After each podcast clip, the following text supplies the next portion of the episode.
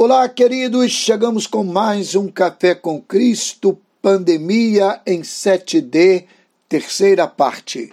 Doe um pouco do que tem. É muito comum em tempos difíceis a pessoa temerosa da intensificação das lutas querer acumular mais ainda e aproveitadores, infelizmente, tentam mais e mais são insensíveis à dor alheia. Em postagem no Instagram, meu amigo Ciro, pastor e advogado, escreveu: O voluntariado é o poder que transforma o mundo. Não é sobre o quanto você pode ganhar, mas sobre o quanto está disposto a doar. É oferecer-se como solução, despertado pela missão movido por amor e paixão. Sirva a todos, sirva em qualquer lugar. Nossa existência não se resume em vender e comprar.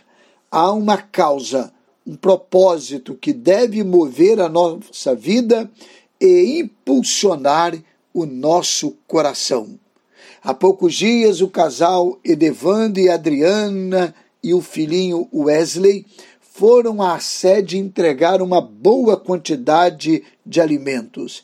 Sabedor da vida simples que tem, morando na periferia, agradeci muito e perguntei como estavam. Ele respondeu: Está tudo bem, pastor. Vim trazer um pouco de alimentos para ajudar quem não tem. Edevando tinha perdido o emprego recebeu os direitos com a promessa que, findando a quarentena, voltará ao trabalho. Que exemplo!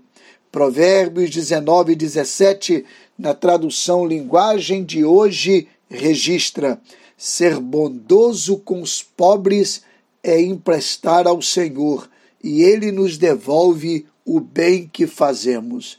Com a bênção do eterno Neemias Lima, pastor da Igreja Batista no Braga, Cabo Frio.